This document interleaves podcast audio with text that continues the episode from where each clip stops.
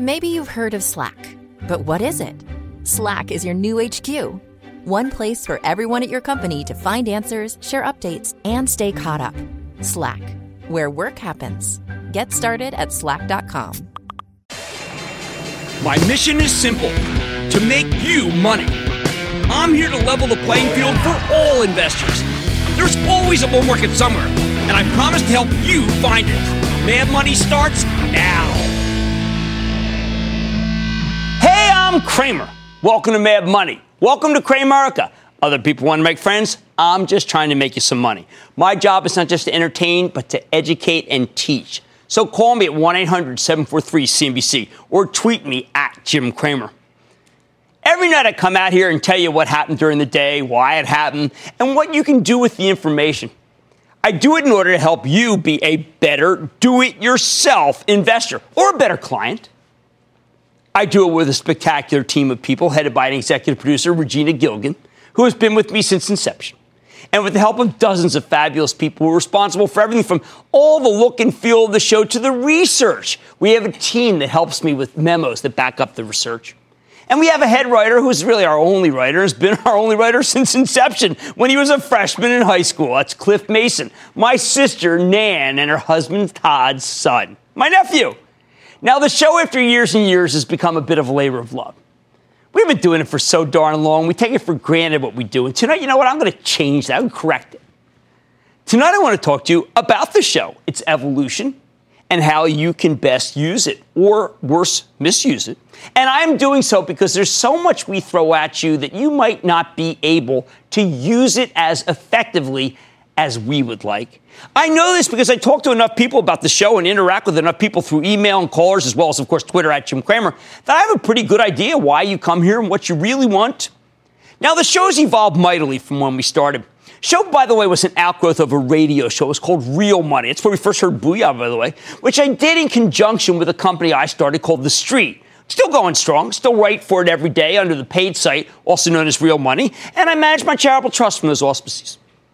When we started the show, people were thirsting for specific investment ideas. I was happy to comply.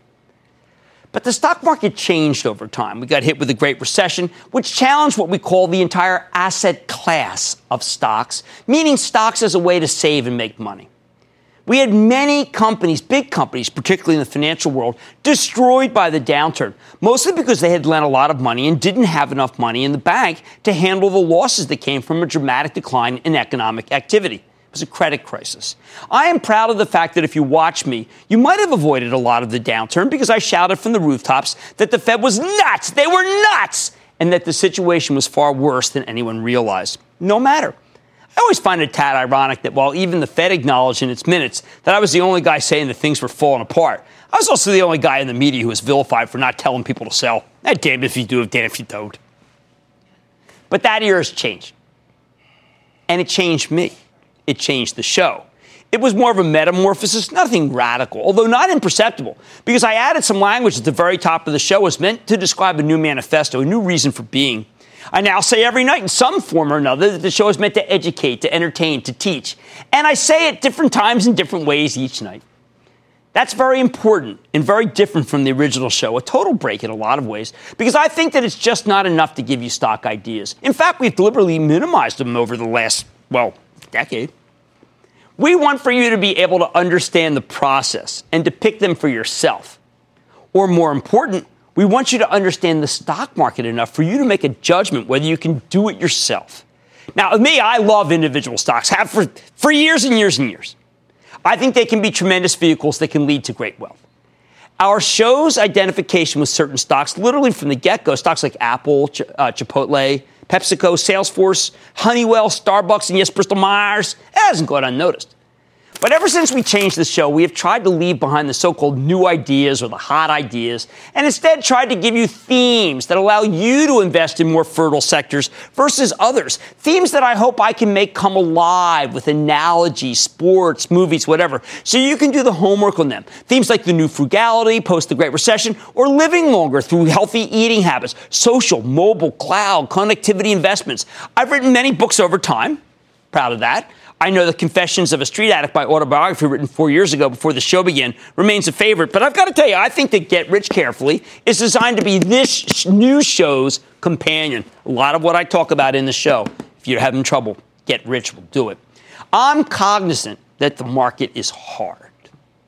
You've got time burdens, you've got demands. You may be bewildered despite my attempts to try to make things clear. That's why I've emphasized that I am not just okay with index funds, but I insist that you use them. I would not own a single stock until I put away at least $10,000 in an index fund, either through your IRA or your 401k. While I have addressed saving for retirement and saving for tuition and emergencies in many shows, I have not ever point blank warned you off individual stocks. So let me do this on tonight. I would actually vastly prefer you to invest in index funds than be, say, in mutual funds. Mutual funds have not distinguished themselves enough to be able to take the percentages they do. Now, there are always individual cases where individual managers do acquit themselves, but managers uh, move on record, uh, and records can change, and past performance, of course, is no guarantee, all that jazz. Which brings me to point number one of this show. I am not a shill or a snake oil salesman for individual stocks. I am a believer in the asset class of stocks as part of an overall way to save money for retirement, tuitions, vacations, anything your heart desires. I do want you to have what is known as exposure, that's a technical term, to the stock market.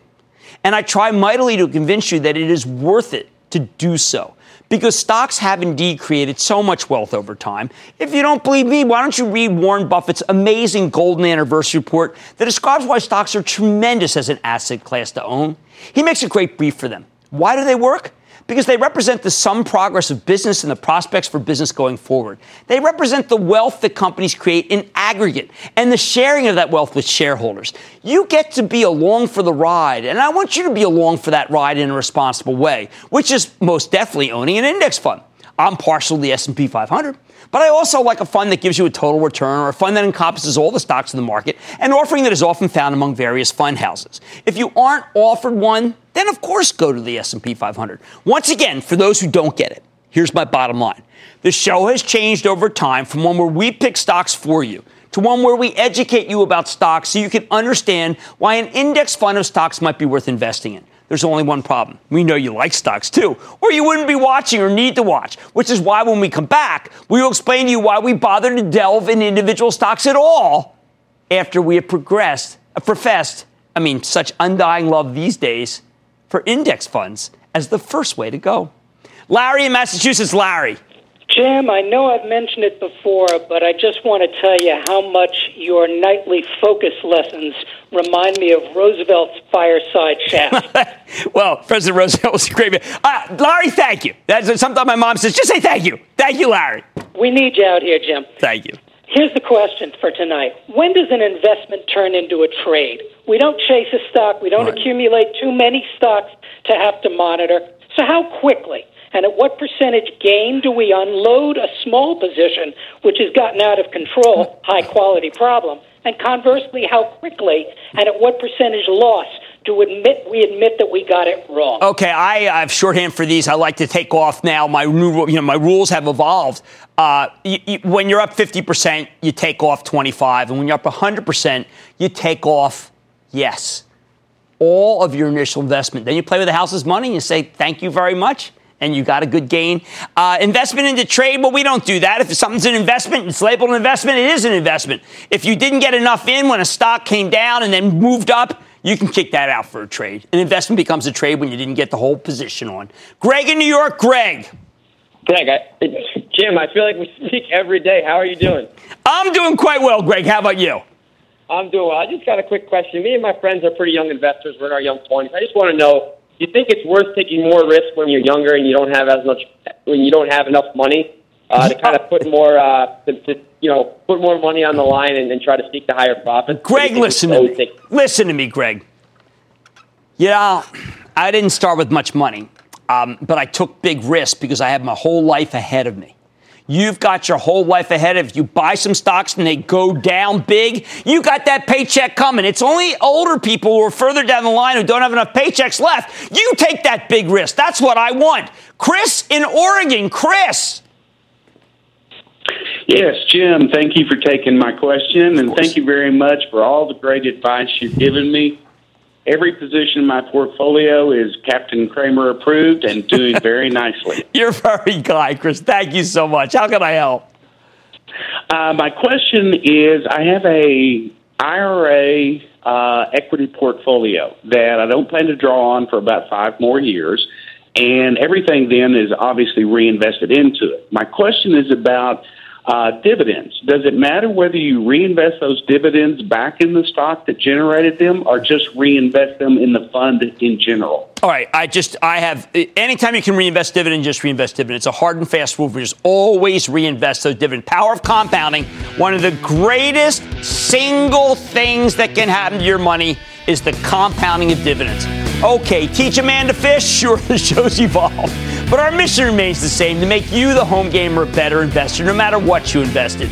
I'm in your corner. Plenty of mad money ahead, including how to plug into one of the market's biggest sources of wealth over the, the last few decades. Plus, it can be a huge way to win, but also a massive catastrophe if you're not careful. Don't miss this important advice, and I'm taking your tweets. Mad Money will be back after the break. Don't miss a second of Mad Money. Follow at Jim Cramer on Twitter. Have a question? Tweet Cramer. Hashtag mad tweets. Send Jim an email to madmoney at cnbc.com or give us a call at 1 800 743 CNBC. Miss something?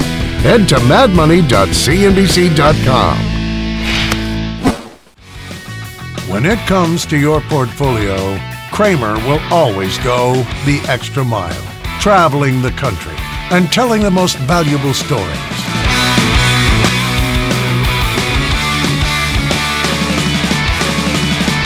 Start your investment journey with Mad Money and let Cramer help map out your financial future. Maybe you've heard of Slack, but what is it? Slack is your new HQ one place for everyone at your company to find answers, share updates, and stay caught up. Slack, where work happens. Get started at slack.com.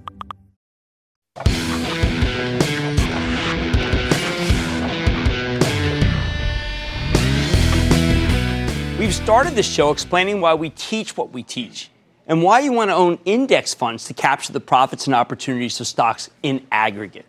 For those of you who come away from this show saying, we tout stocks every night and think index funds are a waste of time, what can I say? We aren't ever going to change you over. We're not going to win you. And we do know that you don't even bother to watch. That's fine. We can live with it. So why then do we even bother to do the show other than I like to be compensated for doing something if I like index funds that much? You know what? It's a terrific question, actually. Surely I could have retired by now. I did well in a previous life at broker at Goldman Sachs, hedge fund manager, gave my investors, of which I evolved to one, being one of the largest, a compound return after all fees of 24%, when the Standard & Poor's Index gave you an 8% return during the same period. I will come back to that number, so hold on to it. But I mention it now because I am lucky enough to be able to do what I want to do at this stage of my life. Every now and then again, I'm tempted to thinking maybe I should go back and be a hedge fund manager. But whenever that occurs, I remember that my late father thought I was much happier doing what I do now. And he thought it would be a mistake to go back to that old life because he thought it was too hard. Plus, he thought the show was terrific and really helpful and was my biggest backer in what I, what, what I was trying to accomplish here. Thanks, Bob.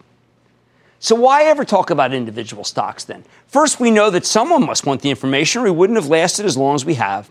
In the end, this is a commercial product, and the market has judged this commercial product to be worth something. If it weren't, I would have been canceled years ago. Second, though, I do it because of six stocks National Video, you don't have to write these down, this is history. National Video, American Agronomics, ST Technologies, also known as Standard Press Steel, Giant Foods, Heinz, and Gantos. These six stocks are at the core of why I think this show can play a role in your financial education and get you to the point where you make fewer errors and have more of a chance to make money longer term if you choose to invest in individual stocks as well as index funds. Remember, index funds are preferable for the vast majority of you, but I know that, that you're going to want to buy individual stocks anyway, or you wouldn't be watching Mad Money. Which brings me to the first of six stocks that are at the genesis of the show National Video. When I was growing up, my father's broker knew a broker. My, I'm sorry, my father's brother knew a broker, and that broker's name was Jack. I met Jack once. I recall he, had, he played a lot of tennis. He had a really good backhand. My father worked hard. After the war, he started at Gimbels, a now defunct department store, selling men's slacks, gabardines. When it was clear he wasn't ever going to get promoted, he decided to strike out on his own with his brother, first selling carpet and then toy games, and then ultimately boxes and bags, gift boxes, you know what I mean, to retailers. Those who have heard my father's eulogy delivered the day after he died in November of 2014 know that my dad had a really hard business life. He and his brother started the National Gift Wrap and Box Company to supply merchants with everything they needed to box, wrap, and bag whatever they sold to their customers. Well, he never had much competition. His customers were always going under, and he was on the road quite a bit trying to find out, find those new ones. I remember endless days of discouragement. I was growing up. You know, those were the days when my mom would tell me, "Go to your room. Go to your room before Pop got home." Because he had a hard day and didn't make any sales, or customers were cruel to him. It was tough for him to save. He had money in a bank account and savings and loan, but it didn't pay much interest. And I knew he was always deathly afraid he couldn't pay the bills. So one day, Pop said he knew what he has, he knew what he was going to do. He was going to buy the stock of National Video because Pop's brother had heard from Jack, the guy with the good backhand who was a broker, that it was the next big thing. The stock of the millennium, so to speak, or at least of the roaring 1960s.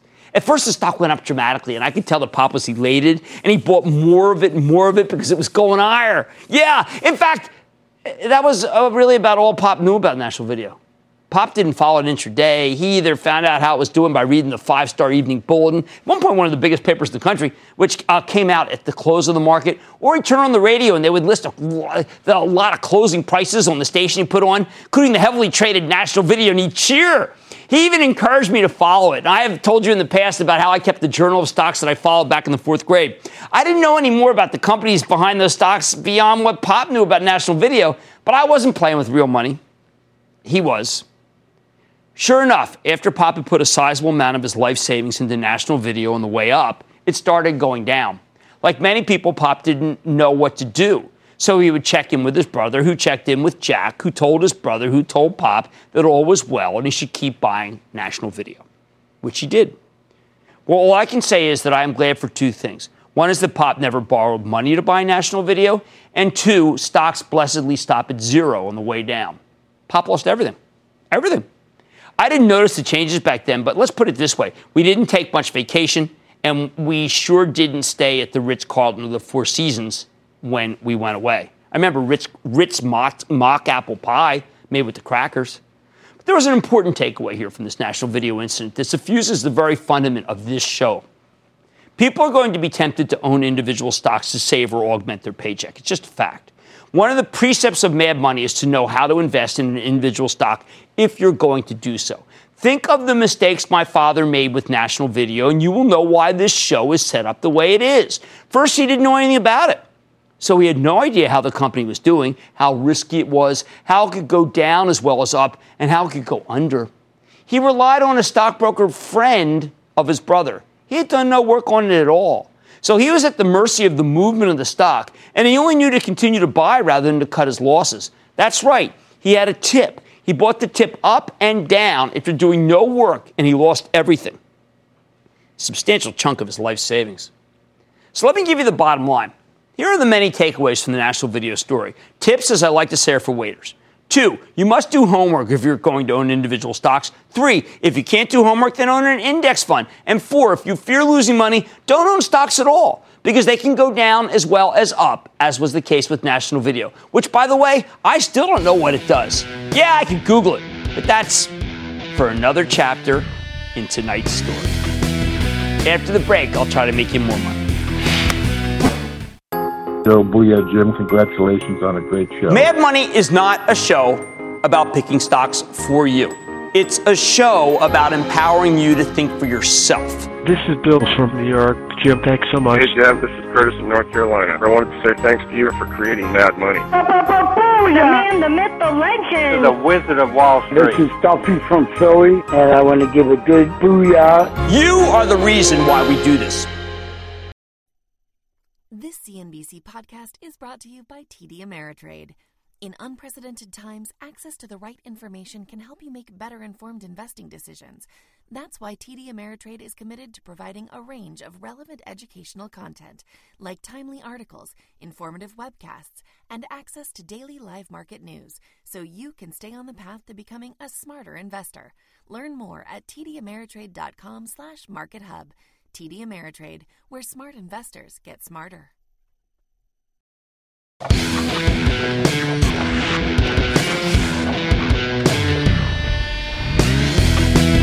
Welcome back to a real special show of shows, meaning a show describing what this show is about and why I do it to begin with. First, we covered that I, uh, that I don't even want you to buy an individual stock until you own a diversified index fund and own enough to make it so it's always going to be the biggest part of your savings, never stocks. We don't call the show Mad Money for nothing. We're using Mad Money only to buy stocks. The rest goes into index funds. Next, we learn how not to invest, buying a stock national video ignorantly through a tip from a broker via a brother, and then riding it all the way up and then all the way down. That was easy. That wouldn't happen with an index fund, uh, but we respect the right everyone has to try to invest in individual stocks. Even as we recognize that my father, had he diversified into an index fund if they existed back then, or at least a basket of stocks, might have had a lot more to show for it. Which brings me to the second stock object lesson of the night American agronomics. Initially, when I got out of school, I knocked around as a reporter, covering sports and government in Tallahassee, where I made about $150, $153 a week, and then homicide in LA after winning some awards for my coverage of the Ted Bundy murders in the Florida Capitol. I didn't make much money either there, but I knew to open an IRA and to save money. My dad told me to do it. So whatever little money I had automatically went to the Fidelity Magellan Mutual Fund. That was run by Peter Lynch, the best investor of his day. But like my dad, uh, was, I was determined to try to augment that mutual fund and my paycheck by buying individual stocks for personal account. However, I, I was going to do it the right way by researching the stocks, getting edge through the research, not through the brother, through the broker, all that stuff. Where was I going to get that edge? I figured why not read all the periodicals that covered stocks? There were so many of them back then. I was helping to start a magazine called American Lawyer, a trade publication devoted to the profession of law. And because of an ascetic lifestyle and a kind sister let me crash in her studio apartment in the village for a bit, I was actually able to save some money. In fact, I saved more than $200 beyond my contributions to my IRA and decided to use that definition of mad money to buy, buy, buy, buy the stock of American Agronomics. Why? Because I read an article in Forbes magazine, which, which we uh, got at work. And that article said that this orange grower was doing incredibly well. And I'd be on the ground floor if I bought it. So I picked up 10 shares of this $9 stock. 10 shares. Oh, I was in on the ground floor, all right. You know what ground floor I was in on? I was in on the cheap linoleum ground floor that I ended up sipping that Cutty Sark on. Yeah, because the frost promptly wiped out the orange crop and destroyed my investment. Hmm. I should have given up right there. I didn't. I just changed my MO. What I did uh, give up on, though, was the idea of buying a stock off a well researched article in a good periodical and then letting it ride. It didn't hit me about a better way to do it, though. So I got a call from an old friend of mine, high school friend, who said that a local steel mill, which made precision steel, it's called SPS at that point, was hiring if I was looking for a high paying job.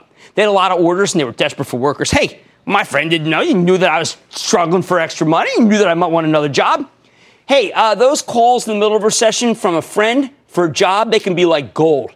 But I said, nah, I was happy where I was. But I decided why not look into SPS and see how it was doing as a company, as a stock. So I went to the Midtown Library in New York, that's where they had all the periodicals, and promptly read up on anything and everything that was SPS, which then changed to ST Technologies. They had everything at that library business periodicals, value lines, some Wall Street research, even you name it. And here's what I discovered. First, there wasn't much known or written about SPS. And second, what was written was pretty darn negative. My first thought was to say, oh, well, eh, it's not doing that well. Bummer. But then I realized, hold it. My information is the most current possible. I got a guy telling me they can't handle the business they have and need to add additional shifts of unskilled labor like me, but the periodicals all read negatively about it. In other words, I had insight nobody else had. I was ahead of the story. Now, these days, it's hard to get that kind of edge. Everybody pretty much knows everything at once. Edges do exist, though, and we do our best to present them every night. Interpretations of news and events can augment those edges, and analysis is very important. But back then, I had the pure play. I took everything I had, everything, everything I'd saved, and I made a ton of money as the SPS story unfolded. enough money that I decided I would look around the office for more ideas where I had an edge. I was writing about lawyers who were working on mergers and acquisitions back then, and it was clear, you know, all the public ones. And it was pretty clear that the hot field for M&A was always about oil and gas. One after another, they were being gobbled up. So I figured, geez, why don't I find one that hasn't been gobbled up yet? So back to that library to read about the industry. Sure enough, I found a company called Natomas, which had just discovered a large find in Indonesia. I took another chunk of money. Remember, we were talking about, say, like 300 bucks, and bought that stock. I don't think I had to wait very long before I caught another takeover bid. At that point, I was hooked. That changed everything for me. Changed my whole career plans. Yep, I put uh, money into my mutual fund, but anything left went into individual stocks. And I made enough money to pay for my first year of law school when I decided to go back to become an attorney. Now, I know already that there are people who out there who will say, wait a second, none of this is possible today. First, uh, the research, which was so scanty back then, is everywhere now, courtesy of the web. Second, anyone can Google any company and know how it's doing in a nanosecond. And I, you would have known that SPS, which was later taken over to huge premium by Precision Castparts, which then subsequently got a bid from Berkshire Hathaway, Warren Buffett, was hiring and doing well.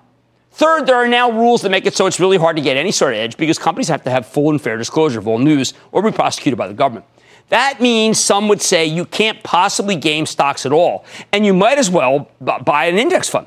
You know, I'm not against that. I was investing in individual stocks right alongside a much bigger percentage of my savings in the best mutual fund at the time. Still, though, I recognize that you can study and you can pick worthwhile stocks that might be doing better than the average stock and that can indeed augment your savings provided you do it right. Have some edge and stay current on the company. So here's the bottom line Remember American Agronomics and SPS. If you only know what one person says in the media, me or the writer of Forbes or anyone else, and you buy, I am telling you right here, right now, that's not good enough. It's a start. Better to have genuine insight that others might not have, especially if it's against the grain of the consensus. Then you increase the odds of that investment succeeding. It is in the end about the odds. And any hard work and thinking you can do to increase those odds in your favor is going to make it more likely than not that you will succeed as a do it yourself investor, which in the end should be the exact reason why you watch this show. Joe in New York, Joe. Booyah, Jim. This is Joe from Kings Park, New York. Thanks for taking my call. Of course. Just a quick thank you for sharing your wisdom with your viewers. We most certainly appreciate it. Thank well, you. Well, I got a great staff that helps me. Thank you. uh, my question is this if I want to diversify and add three or four companies to my portfolio for the long term, but by diversifying, I would only be able to buy two or three shares of each company.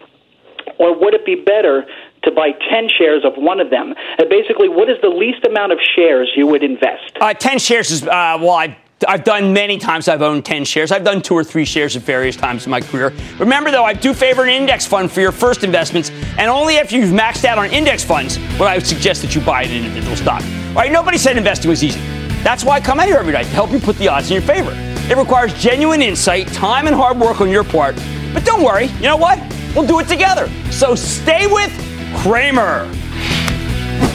Booyah, Jim. Hi, Jim. Watch your program every day. I love it. You are currently coaching three generations of my family. Thank you for being the greatest in the world. I'm here with my son, Jonathan, who's nine years old and loves your show. I love your show. I love it when kids are involved. Jim, thanks for everything you do for us. I wanted to thank you for all the wonderful advice that you provide us. We're going to get through this together. We're going to be constructive. We're not going to be pessimistic. We're going to be realistic. We believe in diversification, and the S&P Index Fund is still the best single diversification method method ever invented.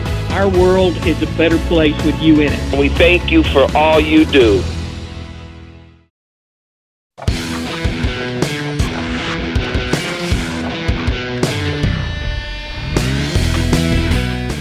Tonight, I'm telling you how to increase the odds of successful individual investing using stocks from my personal history as a metaphor to tell the whole story. We have gone over why we start with index funds. We have uh, seen the wrong way to invest by examining a failed investment of my dad's, National Video. And we have seen the right way through a couple of stocks I bought before I went to law school, all of which were ahead of the publicly available data curve back then. Now, while at law school, I managed to trade pretty much daily using personal insights and going to the Harvard Business School library, which had everything available at the time that you could dream of, including the research from uh, pretty much every major brokerage house, as well as what we called microfiche of SEC filings of individual stocks. So, what if it was about a month old when we got them? It was certainly better than nothing.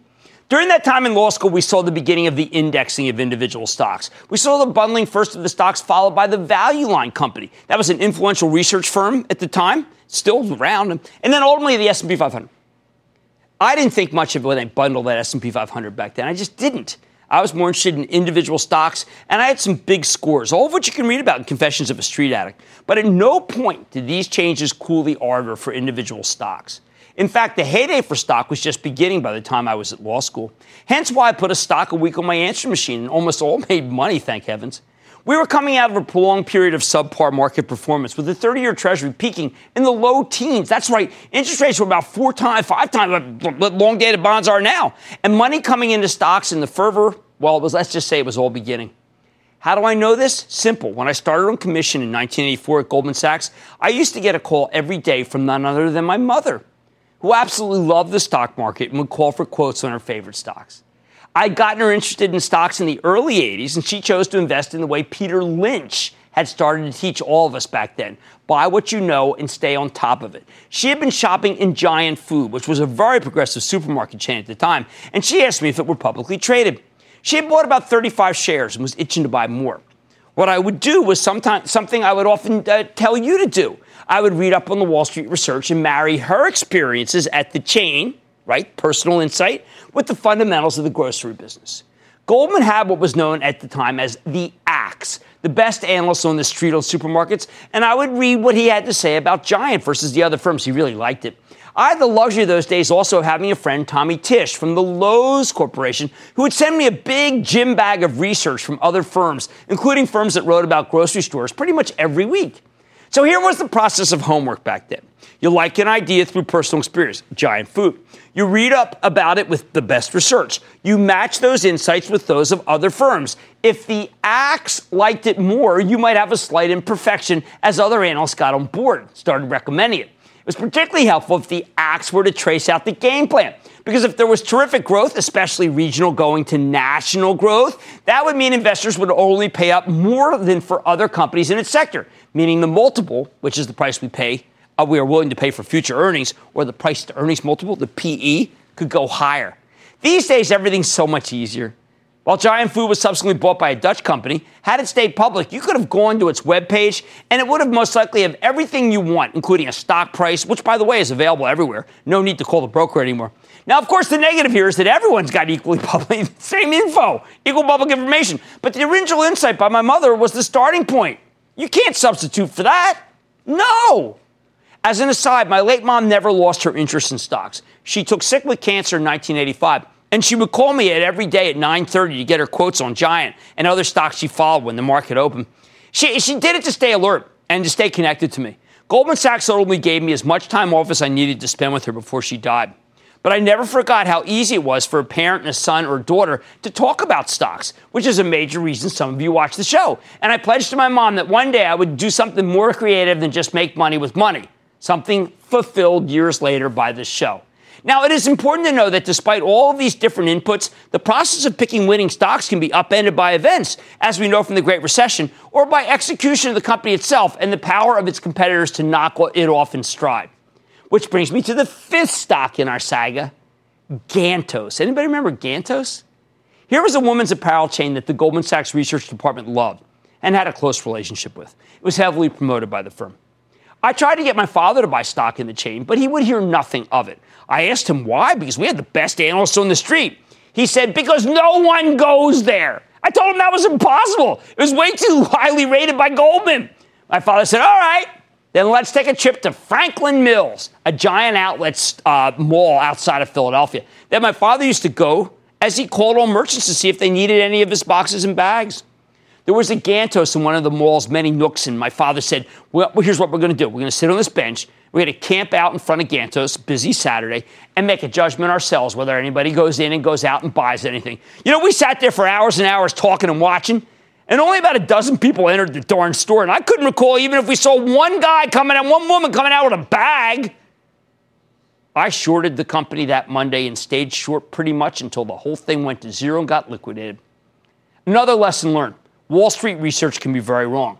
Gantos made me skeptical. I never forgot that exercise. Now, to put all this in perspective, I am offering a way that this show can bolster the process. I infuse the show with all the lessons here. I try to imagine my mother being a caller. I try to keep the skepticism of the Gantos lesson that my father taught me. I try to figure out how I can help through uh, through presenting you the giants and the Gantoses so you can understand the process of good investing.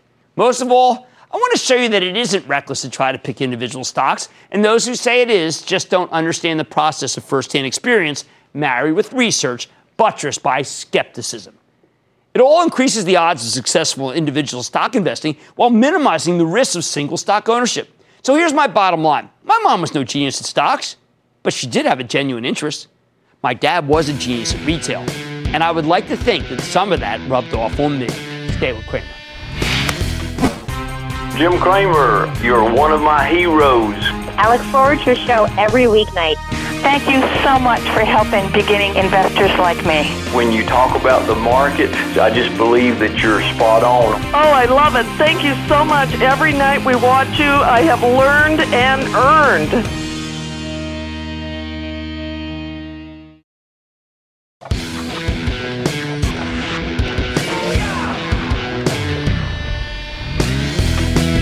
Talking tonight about the notion of individual investing and recognizing how I try to teach you how to analyze stocks you might pick if you have the time and inclination. Again, if you don't, you can keep watching, but I want you to invest in index funds, not individual stocks. Why? Because I can't have you buy a stock on a tip and do no research. I want you to have an edge or a catalyst or a personal experience where you can match that experience with homework, principally research and the knowledge gleaned from the company's website, but recognizing you must be skeptical at all times. Now, though, let's get to the final piece of the puzzle that eludes so many of you and make the process far more mystical than it seems.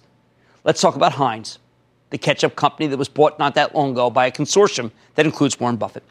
When I decided to leave Goldman Sachs after four fabulous years to open my hedge fund, the first stock I bought was Heinz. Why did I do it? Because I was looking to own a stock that represented a call and a great management team that could deliver earnings through thick and thin. At that point, it was a classic growth stock, moving from the first world to the third world. We used to call it that before it became developing economy.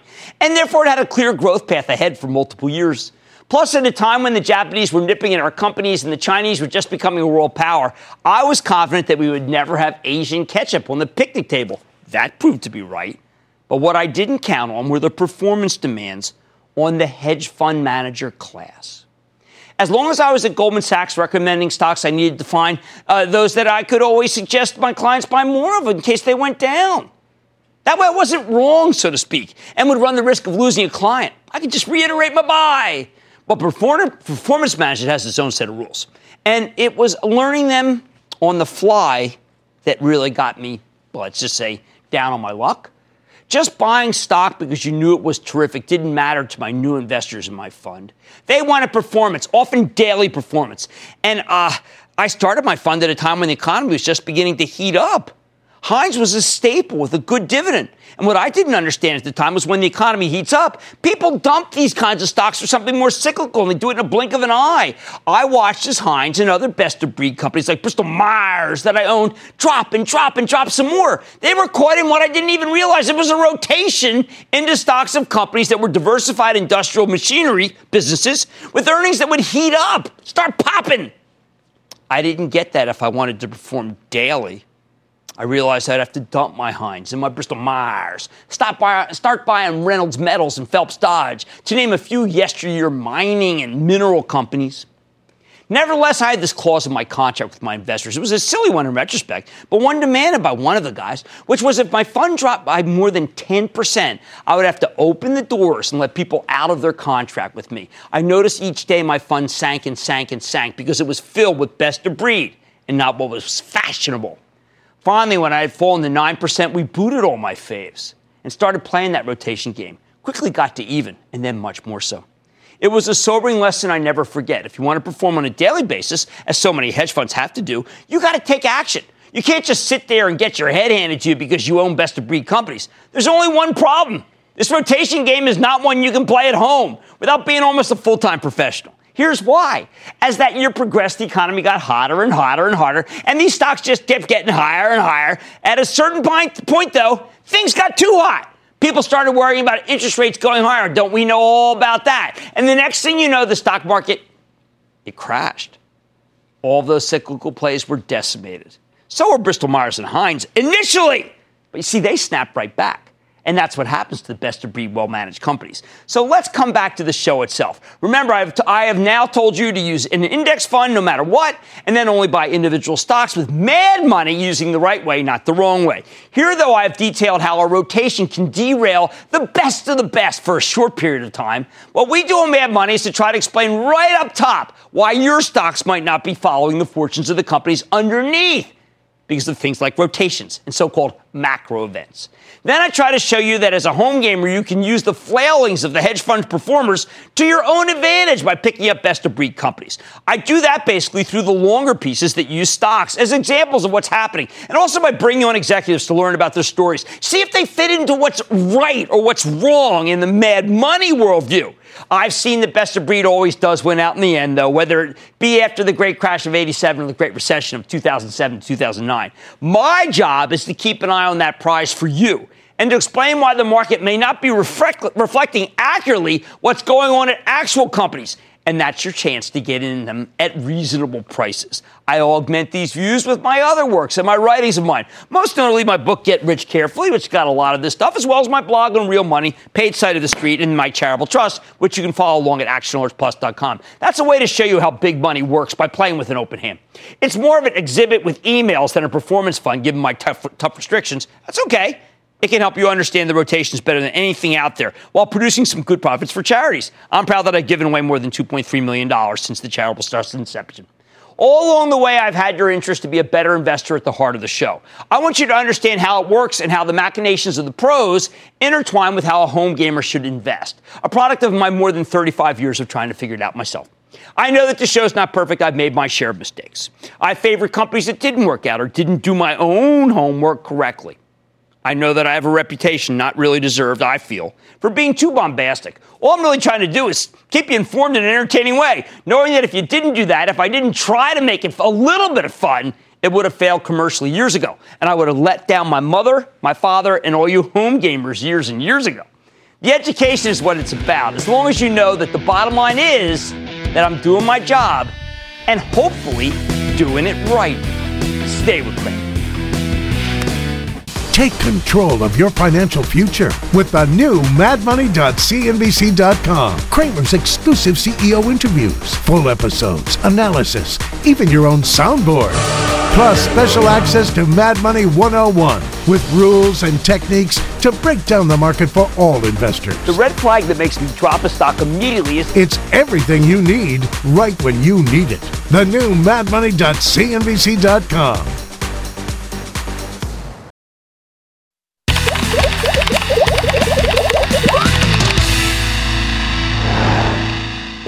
I get your tweets all day, try to answer as many as I can. But today I thought I'd give my hands a break, dig into some of your tweets right here on Mad Money. At Derg Syndrome wrote at Jim Cramer, in real money, he means the book, you said to be aware of firms financed heavily with debt. Is there a certain debt ratio or percentage to avoid hashtag mad tweets? Uh, actually, if you go to Stay Mad for Life, I've actually got a lot of rules about that. But the main thing you have to do is you have to be sure that the debt they have, the interest that they have to pay, isn't overwhelmed uh, it doesn't overwhelm the company. In other words, can the cash flow pay for that interest? And that's what you're looking at cash flow versus interest.